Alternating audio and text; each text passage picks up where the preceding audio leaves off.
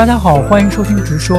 直说是一档分享行业洞察、职业经历和职场见闻的节目。今天有幸邀请到我的好朋友吴耀王，首先请他介绍一下以往的职业履历。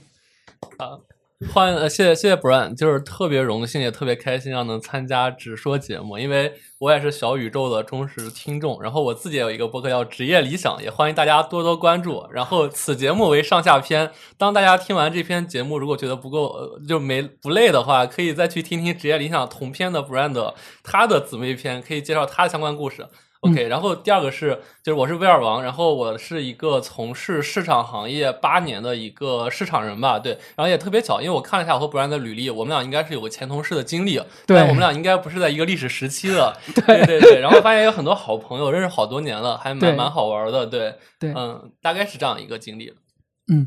哎，呃，我就开启了我的嗯。第一个问题哦，就是我看到此前你在那个在大学阶段，嗯。然后是一个理工科的一个背景，然后怎么想到第一份工作去到呃公关公司呢？哦，这个转变其实挺大的。对，其实我感觉你那个好像第一那个本科的专业是生化环材，里面这属于那个建筑行业，其实是不是因为当时对工也不是很喜欢那个那那样的一个环境是吗？对，没没有，其实我还蛮喜欢我的当时的专业的，因为确实理工男，然后我自己的专业其实。叫建筑环境与设备工程，这个专业其实就是土木行业里的工作。然后他的工作的话，男生一般都会去工地去开发商，然后去搬砖。然后我自己当时其实大三的时候也是去中海地产实习了一年的时间。然后那年就每天是穿着一身西服，有时候就光着膀子，然后在工地里去和工人一块儿去干活。所以我记得特别印象深的是，因为我是包批报建嘛，所以有的时候可能我背一书包钱，然后让人去帮我们工地通下水道，然后就那种。特别玩命的工作，就是人通下去之后有可能丧命，所以这个工作能赚很多钱的，通一回能给好几万。对，因为是相当于是下水井要跳下去那种感觉。哦，对，所以当时其实我经历过蛮多这种就是很刺激的工作，甚至 对对，就是坐车什么。所以我后来我想了一下，就是可能因为我自己是一个相对比较文静的人，我觉得这样工作会相对有一点点的刺激、挑战性。对，然后。我自己又是另一份实习，是因为我大学期间一直在新浪微博帮他们搞地推，然后也是个小小的城市头子。就当时那个微博的黄金时代，嗯，呃，我当时是新浪微博校园渠道的天津市的城市主管，就带着可能几十个小朋友，可能当时巅峰时期快一百个，就是在天津做各种大屏幕啊、地推，然后什么，当时还把微博号做到五十万粉丝了，所以会觉得这件事蛮好玩的。所以其实。回到刚才你问我的问题，为什么说是一个理工男会去做市场行业？是因为当时可能毕业的时候就面临着抉择，说是哎，你是否是还是坚持自己的行业可能会比较好嘛？因为毕竟我们专业排名也比较前，或者说是去做一些自己觉得会比较有意思的事儿。因为当时做新浪的很多事儿确实蛮有意思的，所以当时我先是其实面了一些地产公司，也聊了一下，觉得呃想了一下，可能就未来如果自己这样的话不会太满意，然后去面了一些市场行业的工作。对，确实也没面上。对，然后，然后当时机机缘巧合是当时面上一个联想的管培生的工作，但当时是产品经理，就是编程的产品经理。对，待了一两个月之后的话，会觉得说是，嗯。呃，反正反正觉得还还还挺好玩的，但是觉得有点无聊。但当时机缘巧合，是因为蓝标是联想的最大的供应商嘛，对吧？Agency 那时候一年有三个亿，对对对，就很巅峰的所以当时也是机缘巧合认识了蓝标这家公司，然后也有幸当时去蓝标转了一圈。蓝标我当时一进门我就发现哇，有那种水池，就是那种对弯弯绕绕的水池，哇，这个公司我觉得好好有意思，好洋气啊。对，然后觉得就每个人都是广告公关什么，就是想各种奇思怪想的点子什么东西，所以我当时觉得哇，然后去这种。公司还蛮有意思的，所以当时也是跟家里讨论了一下，就真的能不能做些有意思的事儿。然后家里当时也是勉强的支持了我吧，就没想到进入这个行业，一进入就没再离开了，就一做这件事儿。所以我觉得，就回到你最初的问题，为什么要做这行？我觉得就是兴趣驱动吧，就是还是当时一股脑觉得更喜欢什么就去做什么，也没犹豫那么多。嗯，那我都感觉你在那个大学期间，其实已经在这个行业有非常深厚的沉淀。那时候是不是也赚了很？多钱，对，呃，是这样，就是因为我是个城市头头嘛，就相当于 BD，我觉得属于 BD 的头头，对对对，就每一个下属他去赚的钱，其实我都有一点分成的，所以当时其实也还好，但是确实能赚每个月一两千什么的，可能是有，对，就在那个年代，我觉得还蛮不错的，也是一个蛮好的一个就是赚第一桶金的机会，对。了解了解，嗯。那我感觉我第二个问题其实就多余的，还还想问一下，就关于这块的优势劣势，我觉得就本身其实你都已经在嗯。通过一到两年的在新浪这一块的一些工作，其实沉淀了基础的认知以及相关的资源，其实进入这个行业就是顺理成章的。呃，对，有可能是，但我觉得其实就是我觉我理解你这个问题，因为我是理工男嘛，就是相对于很多文科生和一些艺术生，其实我有天然的劣势的，尤其可能很多中传的老师朋友，嗯。其实他们的话去更有艺术性，他们面试的时候更有优势，嗯。所以我觉得一开始我也是这块儿劣势，但是就是我觉得写字儿这东西我特别热爱，我特别喜欢，我高中其实想上文科的，所以其实我我的文案能力就还行，嗯。对，加上可能就是一些理科的优势，就是可能我写一些所谓的 PR 稿啊、深度稿，我可能会比一些文科生更有逻辑，且可能会有一些数据分析的东西。嗯。所以就是当时我觉得还蛮蛮蛮幸运的，因为这两块儿都不差，就可能能面这块儿行业了。对，嗯。嗯。OK，然后紧接着我看到，就后续的经历真的就是，其实我甚至觉得你的那个履历应该是我想要去过一遍的那个人就是职业经历吧就接下来就去了像比如说头部的呃媒体然后还还是创投板块，然后又去了互联网公司，都是头部的互联网公司。然后我就想就想问一下，就是其实我在看，就是在这些、你其实是有一些赛道的转换的，对，然后在这些。就是我觉得每一个人他其实进入一个全新的环境下，会有一些畏难情绪。嗯，你是怎么克服的啊？就比如说，你一开始是在公关公司，对，然后后续你一下子就跑去到了媒体的、嗯对投资部，对。这这我我觉得他们需要 deliver 的东西是不一样的，但是你怎么去克服这些东西呢？明白，我觉得其实也蛮好玩的，就是呃，我首先第一个问题，你刚刚说畏难情绪，其实我觉得对我来说反而不存在，是因为我这个人可能从小就开始喜欢挑战未知。嗯就如果你一直让我做一件重复的事儿或者一个领域的事儿，反而我会觉得无聊。就嗯我我就是弗然老师，其实也是我的一个朋友圈资深看我吃面 泡澡，对吧？早期录一些抖音视频的人，对 对对，就是大家可能知道我的性格，就是我特别喜欢去在每个行业，不管是自己拍一些好玩的东西，还是说是工作去做一些好玩的事情，这是可能是我天性使然。所以我觉得，首先我去换赛道这件事，本来我就是很乐于去这么做的，因为我还觉得蛮好的。就是你今年你去做一些 PR 的东西，然后你明年的话，其实干一些创投的东西，你没觉得这样很有趣吗？就人生只有一百年，你每年都在做不同的事儿，你想着就觉得好开心。打破边界和舒适区，走出舒适区，不断的尝试新东西。对，这其实也是三十六氪带给我最大的成长了，就是嗯。你说那个头部创呃创的这头部的创创业的公司，嗯。对。然后第二事儿就是你说的那个能力相关的事儿，因为我觉得我并不成功了，就可能你刚刚说比较羡慕，可能就很多人看到我的简历会觉得，呃，对吧？就是腾讯啊，就是包括微软呀、包括说什么呃那个三六氪，就大家都会觉得是嗯很好的公司，但是其实我我相对很多我身边朋友可能升的也没那么快，嗯对，只能说是我觉得我的职业技能还算踏实。嗯那就刚刚你说的能力的部分，我我是我其实我一直有个观点，我觉得咱们这行嗯它没有太硬的能力。就比如说我原来我在我盖房子那个行业吧，嗯我去画 B CBD，对吧？嗯我一些什么就是流动力学的。知识就是什么水电的知识，一些楼宇自动化知识，别人是代替不了我的，就是这个必须是系统学习。但是咱们这行其实就刚刚我说的文案能力啊，然后包括这一些呃写写东西，包括一些创意的能力。嗯之后的话，可能因为你在广告，因为我们最初也比较幸运嘛，去了蓝标，蓝标其实给我们带了一些比较体系的一些市场的技能。嗯，对，所以我觉得就是这些通识的能力掌握之后，你慢慢其实，在这些行业虽然跨赛道，但这还在我一直在做市场嗯过程中，其实是积累了自己的一些方法论和一些框架的东西。那嗯这些方法论的东西其实是能转接到各个内容上的，只是说可能是我今天在做动漫，我明天做体育，可能动漫行业我的人群是二次元，然后体育人群可能是一些宅男，那他们共同性是很多的，然后可能我也是。都是一样嘛，对，就抓住他们 TA 的一些特点东西之后，去想一下它的解决方法，然后想一些创意去传播。其实我觉得是变通的，所以也不存在我觉得其实跨行很难的这件事儿。嗯，哦，我其实，在早呃，在早些年的时候，我也是这种想法，就是觉得其实我换到一个新的行业、新的领域、新的赛道上，嗯就跟我在代理公司服务新的客户一样。嗯然后我只要把这个它的整个的，就是整个的呃相关的行业的一些。包括这个它自身发展的一些阶段，以及目前它的产品等等等了解清楚，然后去启用我的那些，就你刚才讲到的软技能、文案创意之类的，其实就是服务客户。公司甲方乙方都是在服务客户。对，其实是这样，我觉得。嗯嗯，对，然后那个，我我在想，就是说，其实你在每一段职，嗯。就是工作经历当中，其实都有一个 confirm，就是其实有一个升职。对，然后我觉得，其实，在对于市场而言，嗯。也难也不难，就是就是我我我其实挺想请你分享一下，在不同阶段，嗯，在不同的赛道上，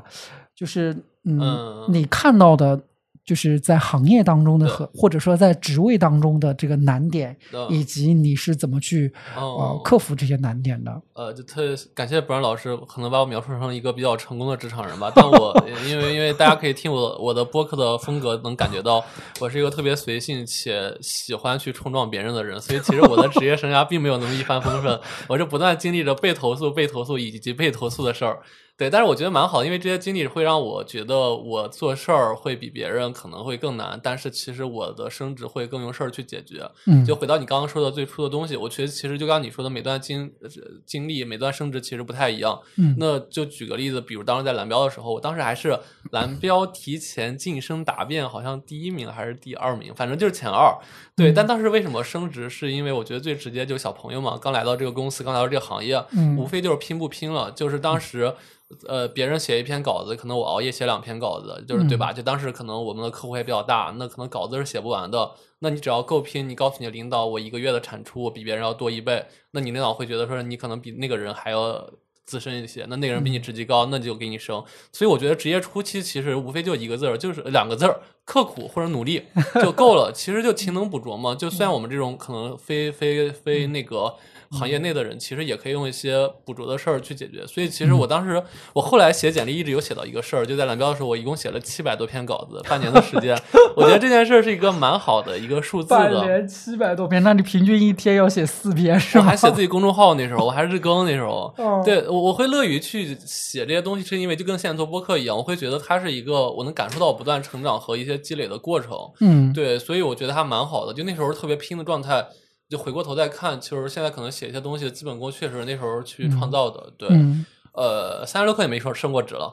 嗯然后在 LinkedIn 就是所谓的外企，就是我们可能熟知的微软收购的这家公司，嗯它的升职其实更容易，因为那时候我可能处于一个职业中早期，就是嗯但是需要去迈关儿的，就比如说是阿里从 P 六到 P 七要迈迈迈这一关了，嗯对我觉得这个时候可能去考验你的，其实更多的是一个职场综合能力，就是。嗯就是我觉得你应该也经常经历，就是说可能他会看你是否是一个具备完备完备技能的一个职场人。就 OK，、嗯比如说是之前你小朋友的时候，你只会写稿，或者你的创意特别好，你只某一块就 OK 了。但这时候可能就是看的是你一个项目管理能力。嗯就 OK，给你一个项目，这个项目，比如我是一个秋招的校招季的东西，我要去同时协调部门内的产品啊、技术啊、呃部门外的可能联合国啊各种的部门，你去嗯协调完完成这个这个项目，那能证证明你的一个综合的一个素质。嗯那他们会觉得你是一个完备的职场人，那也没有理由不给你升了。所以在外企其实晋升可能也和国内不太一样，国内可能是要过独木桥，很多人要面试，很多人要跟答辩，对吧才能过。嗯但外企其实有，就像领英的话是每过两年公司会看这个人，他如果 OK，我们觉得他每年的绩效还不错，嗯然后做的一些项目也是他作为 owner 去做的，那嗯其实就自然而然就会晋升。所以在外企其实我这么晋升就是很自然的一件事儿。嗯对，那再回到就是最近的腾讯吧，我觉得这件事是很难的，就是我也在我的自己节目里也有说了，嗯因为我这个性格吧，确实有点不讨喜，在当年吧，就是 我会经常，就是我这个人会有点自傲，就是如果一个人很蠢，那他。呃，又显得自己级别高或怎么的话，我会直接去戳他的软肋，去说你就是不行或怎么的，嗯。我会我会毫不留情的，因为我不喜欢人装，虽然我也装逼，对，但是就是你没我装装的好，对。对，所以当时在腾讯还蛮难的，就升职，我第一次晋升其实失败了，但我那时候其实已经拿过一次五星了，而且当时我的项目确实，呃，就五星，对，就是很多人可能升过职的人，可能项目确实不如我，但我当时总结一下，就是我方法论写的不够好。嗯。对，所以那时候其实我觉得是一个职级跃升的一个部分了，就是那时候可能就是真的就是你越过这道坎儿的话。相对你在整个咱们这个通识行业里会比较认可你了，对，就比如就这时候可可能才是阿里什么 P 七升 P 八或者 P 六 P 升 P 七的一个状态，嗯。对，所以就第二次再去拿更大的项目去告诉他我值得这个项目。然后那年确实是因为双城之战火了，雇佣者火了，对吧？就是也得了腾讯的年度市场大奖。就这个项目，就是全公司可能也没有几个项目能打的。然后拿着这个东西确实特别好写方法论，然后嗯用一些比较完善的一些方法论的基础，以及说是包装的一下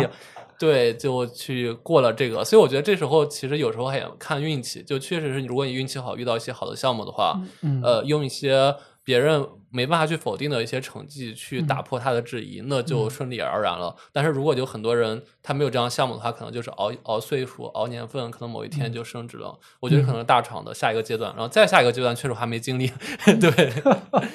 哎呦，我赶紧把这个问题问了，我怕待会儿忘了。嗯，你说，就是其实你看哦，就是在每一段经历当中，其实你服务不同的板嗯块儿，我觉得这个就是我们自己可以对自己说，我说就是我可以告诉自己，哎，我可以，我行。嗯但是你刚开始的时候要获得这个机会，你要跟向你的领导或者向公司证明你行，甚至是说你嗯为了获得这个工作机会。而你此前其实没有碰过相关项目，你怎么去证明？我觉得这个可能还是比较难的。我特特别挺嗯想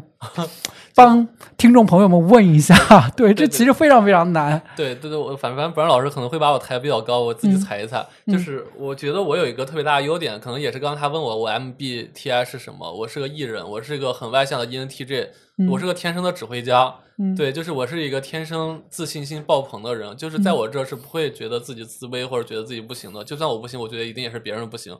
他的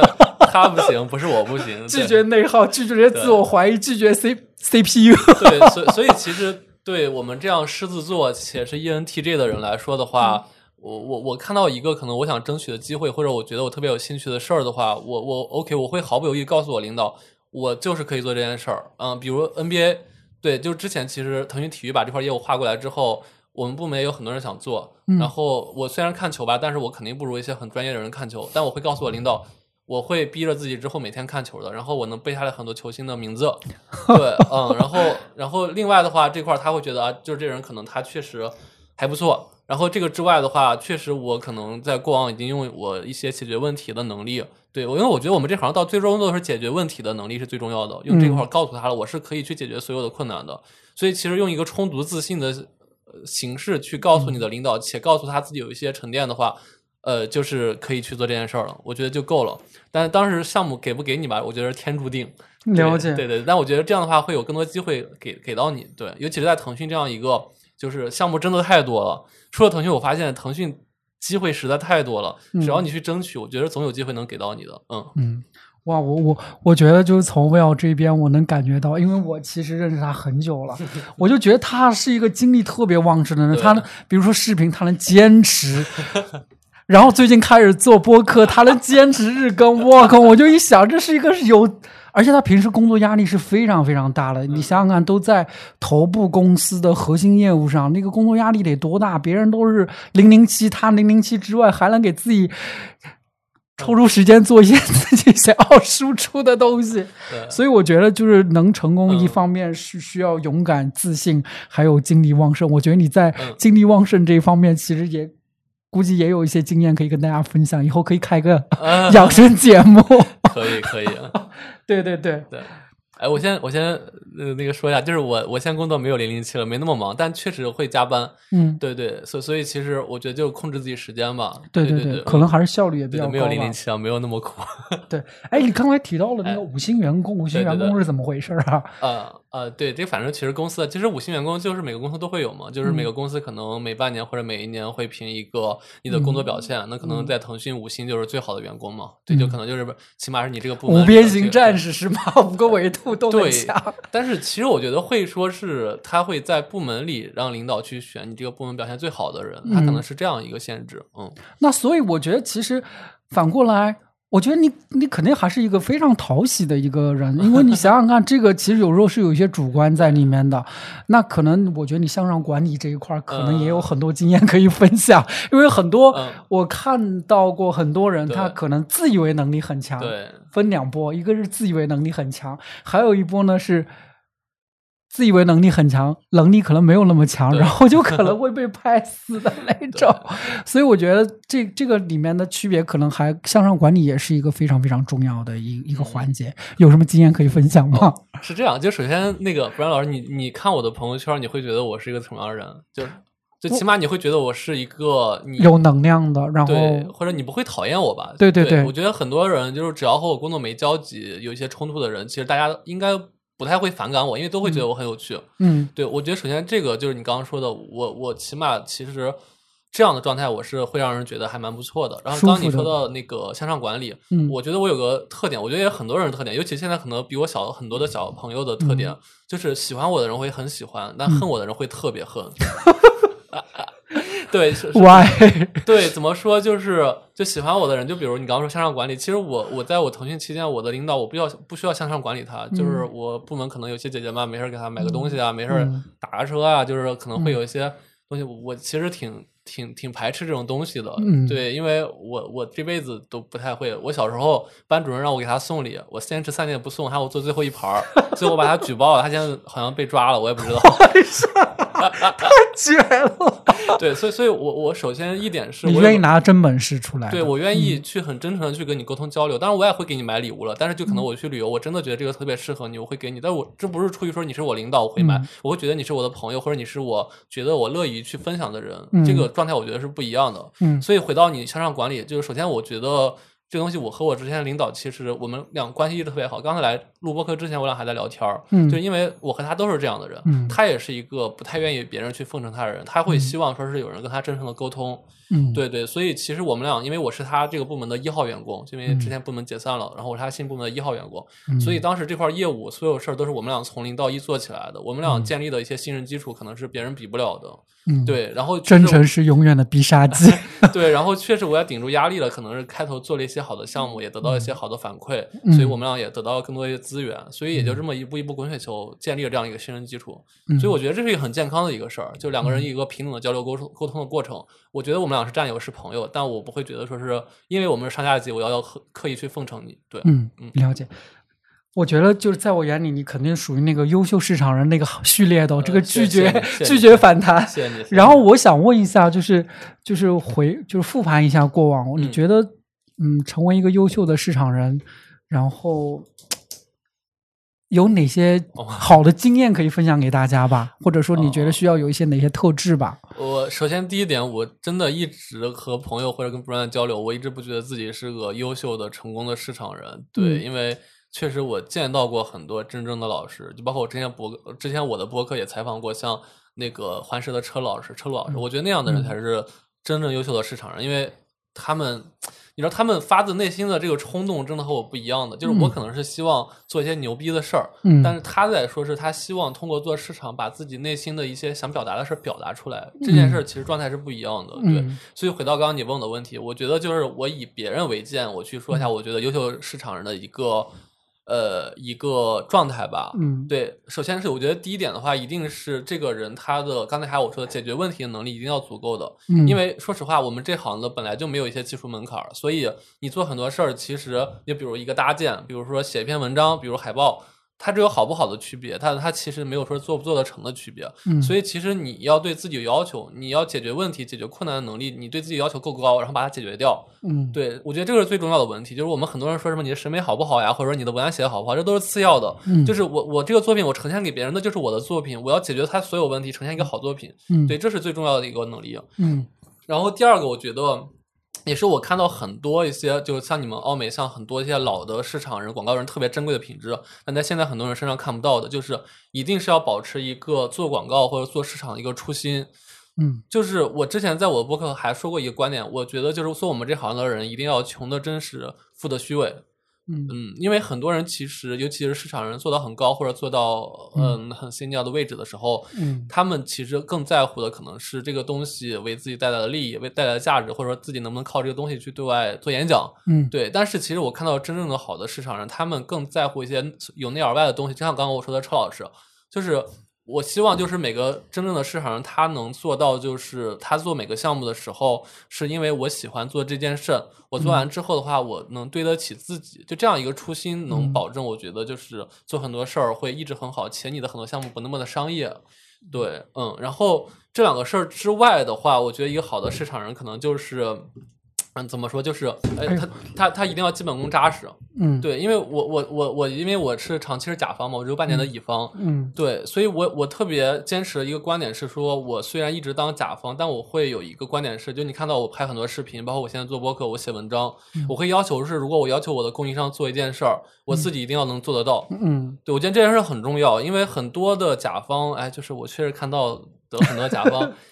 他他他他他自己都不知道什么是好，什么是不好，他都不知道这篇文章该怎么写，他他怎么去让供应商做好的东西，你自己都没有能力去写好它。那你就没有辨别好的能力了，所以我觉得嗯。第三个问题就是你要把自己的基本功先达到一个能让乙方为你服务的状态，不然你就嗯。别做甲方或者别做市场了。就是我嗯。觉得你你你连门槛都没进，所以我觉得就这三点，嗯。了解。啊啊，嗯，因为马上要秋招季了嘛，然后呢，我觉得可能也想就是跟就是可能节我们这个嗯。节目里面有很多，比如说那个负一到五的 freshman 嘛，对。就是这个这个这个阶段的，嗯，然后特别想问一下，如果你作为那个面试官，你会看重一个面试者的哪些的一个维度的，或者说你有什么嗯经验可以给大家分享？然后，嗯如果想要获得甲方的市场 offer 或者互联网投资公司的市场的 offer，应该做好哪些？嗯呃，哎，其实我我有个观察哈，就是我最近因为带了很多小朋友都是零零后，嗯。我发现有个观察是说，现在零零后的小朋友他们特别的率真，他和我还嗯。不一样，就是嗯。他们面试如果他们不喜欢这个行业，就是为了拿一个实习简历的话，他们就是会告诉你，我就是为了拿到实实习简历，对，呃，然后如果我喜欢它，我会告诉你我特别喜欢玩这件事儿，特别喜欢，就比如我电竞行业，他会说我喜欢玩游戏，我特别希望能做这样的事儿，嗯对，喜欢就是喜欢，不喜欢就不喜欢。所以，如果你说让我真的面试，尤其是面可能一些比较 junior 的一些小朋友，我最嗯关心的一点可能就是他真的喜欢这个行业吗？就因为嗯那种表达喜欢的方式是藏不住的。嗯，他真的表达出自己特别喜欢的话，我再去看，说是这个人笨不笨？你笨的标准是什么？每个人对于嗯，对于同一件事儿的标准是不一样的。对，但是 有一些客观标准对嘛。，我我觉得是这样，就是热爱这件事很容易发现，但嗯笨不笨这件事其实也很容易发现，就是。呃，你呃很多方式了，比如说你给他一些压力面，就比如他说他喜欢这个行业、o k 那你问他说是这个行业有谁谁谁啊？那比如这场比赛打得好不好？哎，那你你觉得他应该打得更好？比如说你他他说他特别喜欢你的某一个 A P P 的某一个功能，那你就直接去套这个功能去问他，你可能给他一些逻辑连贯的一些问题，嗯稍微加快点速度，给他一些压力面。嗯如果这个人面对你的压力面的时候，他不胆怯，他且能有条理的去输出，不管对错，嗯那这个人一定是个聪明的人，因为他的逻辑是够清晰的，而且是有深度的。对的嗯他一旦研究过，对，嗯一旦逻辑清晰的话，这个人他是有学习能力的。我觉得嗯就是不管他现在会不会，或现现在到底了解多少，他能快速的去了解这个行业。对嗯我觉得其实这两点就够了，因为再再往后可能就是说是真的行业的 match 程度。但是嗯我还是那个观点，如果他的学习能力是足够强的话，就是其实第三点反而不重要。嗯，了解。OK，呃，你怎么看待就是作为市场人？因为现在有嗯有有那样的一个观点嘛，就是嗯说因为 AIGC 的呃越来越火嘛，嗯大家都会觉得 AIGC 是不是会取代比如说代理商的工作，或者嗯是市场团队的工作？嗯因为后续感觉。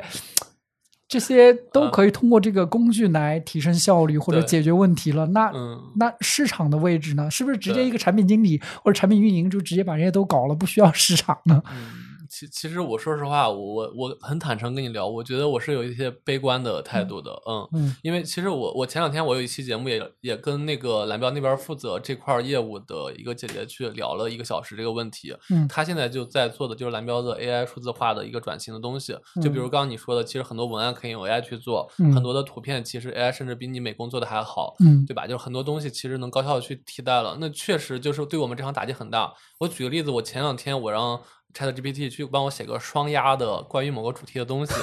对吧？就是一秒就写出来了，而且真的是双押，而且真的写的很好。嗯你自己是写不出来的，然后你甚至给它定一些逻辑范围，它都能给你真的理出逻辑。嗯呃，所以所以其实怎么说，就很多一些比较浅层的，不管是图片还是文字的东西。势必之后会被替代的，而且其实应该行业已经是逐渐有能替代的解决方案了，只是可能没有落到我们很多的层面。嗯对，但是就是刚刚你说的，那我们该用什么去保存我们的竞争力？对，这其实也是我一直在思考的问题。然后我跟那个姐姐也聊了很久，我们最后有个观点，我们可能会觉得说是还是其实最本真的问题就是 AI 它说到底它是没有人的一些主动思维的能力的。就嗯我不知道真的之后会有吗？但现在其实没有。嗯，那所以之后我们这个行业会怎么样？不止我们这行业，我觉得所有行业那可能我们以后是下指令的，以及管理指令的人、管理项目的人，对更多的是这样的一个角色。对我们可能是这个钟表的一个发动机的角色，但 是这个嗯钟表怎么走、转多久，其实 AI 那些人气可以帮你去做了，效率更高。对，嗯所以这个行业势必会淘汰很多的人的，这个是实话。嗯，对，而且势必会改变很多东西，但是可能最后留下来的这个东西，都是关于人性的东西。嗯，对，就是关于人性的东西，他们没办法做到。嗯嗯，只能这么说。嗯而且你其实有呃很多年的甲方的经验，包括嗯在媒体啊，在嗯互联网公司啊等等都待过。然后我想问一下，站在甲方的视角，AIGC 嗯对于你们现在的工作的一个塑造，或者是说 可能可能带来的一些改变，你有一些什么样的一些嗯。呃预测？对其，其实是这样，我觉得现在的甲方和乙方的最后一道的窗户纸没捅破，是因为现在的应该是主流的甲方还是在适应，说是布置给乙方任务，让乙方担任这个 AIGC 的角色。操作者，对，对就是目前其实我没有看到一个甲方可能是让自己的员工去用 AIGC 去做东西的。嗯，对，但我觉得就刚你说这个趋势，我觉得可能未来这层窗户纸一定会捅破的。就比如说嗯乙方拿 AI 两分钟帮你做了一张图，给你收一千块钱，那甲方对吧？就实实话就是这样，一千块可能还是少的。然后以以后甲方可能真的会发现这个问题，那为什么不让我的员工培养自己的能力，然后自己让嗯 AI 去做呢？嗯，所以未来我觉得甲方的很多人会做很多原来乙方做的事儿，对，但是其实可能就是不用他们手工去做，他们去发布命令。那嗯相应的，就未来的乙方其实会很多东西赚不到钱，就是因为嗯这些东西都会被代替。那可能就看真的就是一些关于人性或者一些很情感类的 TVC 他做不到的，嗯才能去做。这个呢我嗯觉得是未来行业的趋势。嗯，了解。然后呃，马上就是秋招季了，然后嗯你有什么想要跟接下来 要找工作的，无论是应届生也好，还是说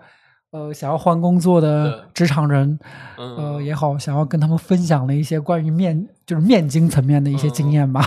其其实我觉得首先是我这我这么讲哦，就是嗯。我其实真的这么多年来看到了让我惊艳的一个机，就是个人简历哦。一份是大概是在一五年的时候，我当时嗯。看到了一个密歇根大学的一个、嗯一个一个男生写的简历，哇，让我眼前一亮。第二份简历就是我今天看到你的简历，我觉得啊，真的非常非常就是就是一句话概括吧，就是说没有废话，全是实际。嗯，